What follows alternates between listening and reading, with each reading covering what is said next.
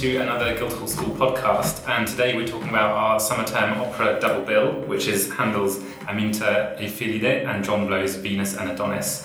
It's directed by Victoria Newlin and conducted by Chad Kelly, with design by Madeleine Boyd and lighting design by Andrew May. And I'm very pleased to be joined by two of our cast members, Harriet Burns and Sean Dicker, today. Thanks for joining us. So for listeners who might not be familiar with these operas, can you give us a little bit of an intro to what they're all about? Sure. Do you want to go first as the Handel's? Yeah, sure. So the Handel is one of his early cantatas, which was originally composed for the court, and it's an ultimate love story, essentially. So Aminta is desperately in love with the beautiful Filide, who keeps rejecting his advances, but he keeps on trying and keeps going and keeps going and keeps going. It's quite needy.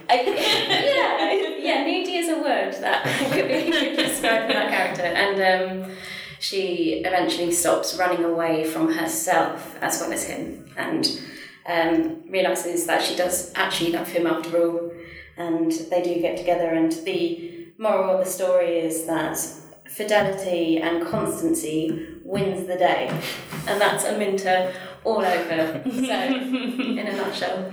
Yes, so then we have Venus and Adonis, which I have to be honest, before we got told that this is what was programmed, I'd never actually heard of it before.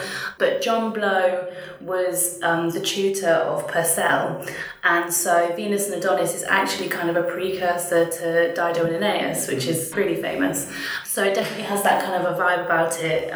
Venus is the goddess of love, and she's joined in this opera by her son Cupid, and it's kind of a story of romance between her and Adonis, who in our telling of the story is a bit of an everyday man, a man of the people, very simple, genuine guy.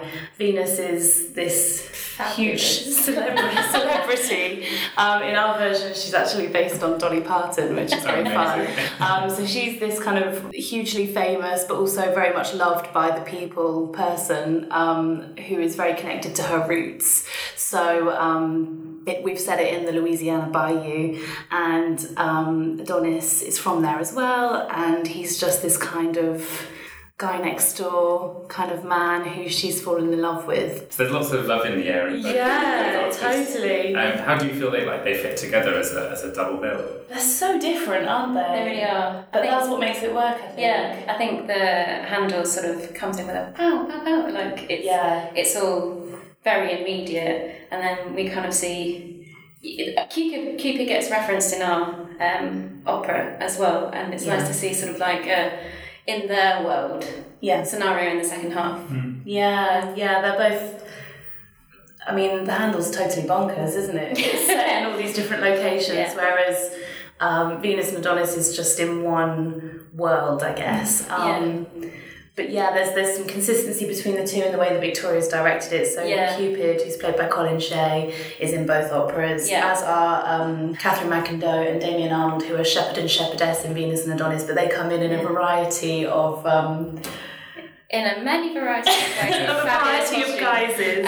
And physical references of both of our operas are in the other. Yeah. Which is a really nice crossover. So they're very different, but we've very much made it so that there's a link between the two. Yeah, between the two of them throughout, which is quite fun. And is it interesting for you guys to kind of watch the other opera in action and kind of take things back to your own one to try out? And totally. It was really nice, because the first couple of weeks of rehearsal we didn't see anything of what the others were getting up to, so then it was all kind of like a really nice surprise, I guess, when it came to the studio run and we finally got to see what everyone had been working on, and it all then made a lot more sense. Yeah, definitely. And I think for me, when I was watching theirs, it made me think really about the love aspect is so important within this double bill. Obviously, and just to really reinforce that within our storytelling and keep that right at the heart of everything we do. And what have you both most enjoyed about exploring your characters and the process of developing the operas so far? I'm playing a man, which has been really exciting. I've never had that chance before, so it's been really, really cool to sort of inhibit characteristics and play about with that. And also my character is so silly, so I get to do lots of fun things and sort of let go of any inhibitions, which has been really, really great fun.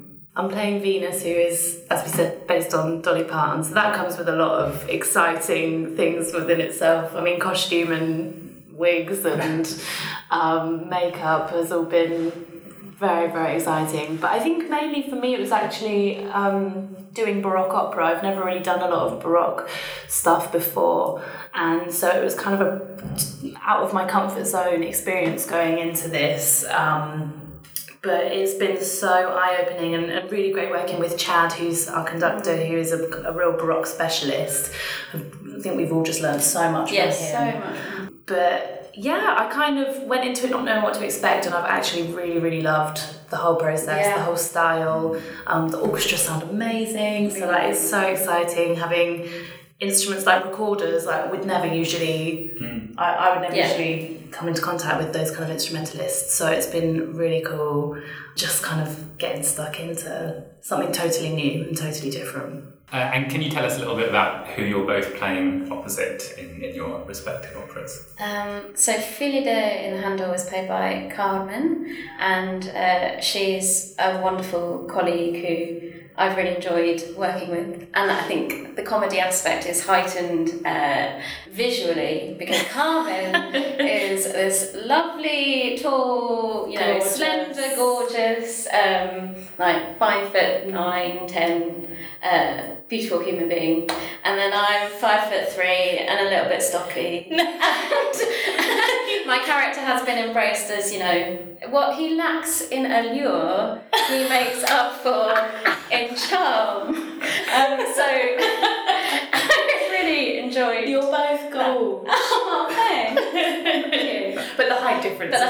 Was great. It's top value comedy there. But she's been a wonderful colleague, and it's been so nice to share the stage with one person where we really get to really focus on what we're doing, the story we're telling, and I've never had that experience before, and I don't know if I'll get that again in the same way, so it's just been wonderful to have that opportunity with them. But also we've been so lucky to have Catherine and Damien and Colin, who have been playing silent roles but add so much to the story and to the layers and the comedy, and it's been so wonderful. They've been such great colleagues as well as wonderful performers, and I think it just shows that Guildhall has got some wonderful, awesome colleagues and students that we're so lucky that we get to call this our job, or that we're training to do this. It's a privilege. It's such a privilege, and we're so lucky. I'm a very lucky Venus, because I've got two Adonises. So they're played by Matthew Palmer and Andrew Halton. And it's been they're both the nicest guys, aren't they? Oh, they're so nice. They've also both really embraced the character in quite different ways, actually, which has been really, really fascinating for me to kind of navigate, I suppose. They're playing the same role, but... yeah, they both bring totally different things to the table, which I think is really exciting, actually, and keeps it really fresh for all of us as we go through the process. No show is ever going to be the same thing. They're both just doing an amazing job. Yeah, it's just awesome. Like we said, it's just been the nicest team, and it's been so lovely to work with people who are our colleagues but also our friends, which has been really nice. Yes. Yeah, and it's nice for us to do this double build together, because... we've been friends for a long time now, and we just really enjoy working together, so we come as a pair. We do. We'll do our CVs together, right? Yeah. These are the shows we can do together. It's a buy one, get one free. Yeah. That's right. It's a deal. And how have you guys enjoyed being in the Milton Court Theatre so far? We don't often use it for opera, so it's quite nice. I loved it. Fancy. I love it. So nice. It's so nice, isn't it? It's the perfect space because it feels big and intimate at the same time. Exactly. It's, and it's got such a good acoustic. Yeah. That it's lovely to sing. Yes, so lovely to sing in. Yeah, but that thing of But it just feels really intimate. So it feels like whilst you've got audience that are actually way higher up than you would have if you were in the Silk Street Theatre, they're so much closer, and there's you can really play around with using different parts of the theatre to send your energy to. And you can still use big gestures, but then really small, intimate ones as well. Yeah, I think that's and read. Exactly, they'll still be read by people in the stalls who are just a couple of feet away from you, really. Yeah.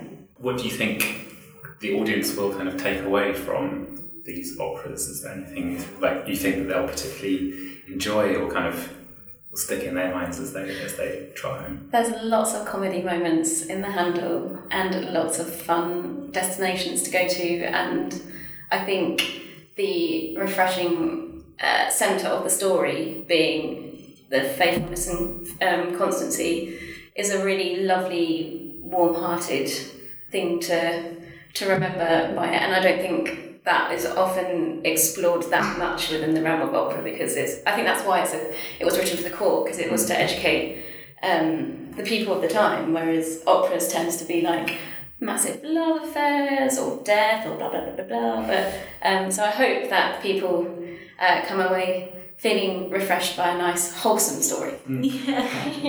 Lovely. I think it's kind of Venus and Adonis has like a real tragic ending, and we had a lot of conversations about. Well, I know. Victoria decided that the Handel should be first and Venus and Adonis should be second, and actually she was totally right, because the end of Venus and Adonis is really heartbreaking. It's so good. Yeah. And to go from that then into this madcap Handel opera would be, I think, like too much of a gear change emotionally for the audience. It would just be like. It would be jarring. Yeah, definitely. Yeah. So, whilst I don't want everyone to come away depressed, I really hope that people come away from Venus and Adonis feeling that real emotional impact of the ending of the story, which is I cry every time, and I've seen it like 6 or 7 times. It's every single time. It's got this chorus at the end, which is it's so moving, isn't it? It's so beautifully written, and. Our Beamer's One Chorus are doing such an incredible job of telling that story, and I think it's just I really hope that people come away from it and think, gosh, that's a really great opera, why isn't that done more often? I think it can get kind of, I don't know if it gets compared to Dido and Aeneas, but I think that they're both brilliant in their own right, and this should be celebrated more. It's not done that much, and actually I really hope people come away and think, that was great. I loved it. There's a lot in it to kind of explore. There's so much detail, so much juicy storyline. And I think the way they've set it has just made it even more immediate. So hopefully people are even more inspired to. Hopefully. And I think the fact that the Victoria and Mads have really set it in this current. Modern setting with this Dolly Parton type figure at the centre of it. I hope that makes it all a bit more accessible to people, and it doesn't just seem some distant hundreds of years ago thing. I think when you're involving characters that are kind of gods and goddesses, it can be quite easy to separate yourself from it as an audience member. But I think the fact that they've really gone for real human characters. Yeah, I hope that makes it really accessible for people, and that they can kind of really connect to that. And what are you both most looking forward to about the show opening next week? There's some nerves. There's definitely some nerves.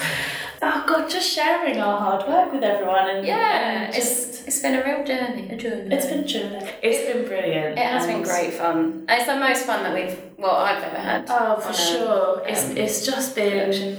We've been so lucky. It's been the best team working on this show, and I think it's just really exciting to showcase everyone's hard work, especially... I mean, everyone has worked so hard, but I just feel like the costumes and the props are They've gone above and beyond. Yeah, above and beyond. The production team have just been absolutely incredible, and I think it's a real showcase of their skills and their talents, and we're really lucky to be able to... To share it with them. Totally, yeah.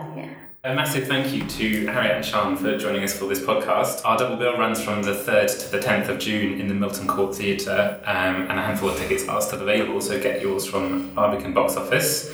And you can follow and subscribe to the podcast on SoundCloud, iTunes, wherever you like to listen to your podcasts, and follow us at Guildhall School on social media. Thanks again, guys. Thank you.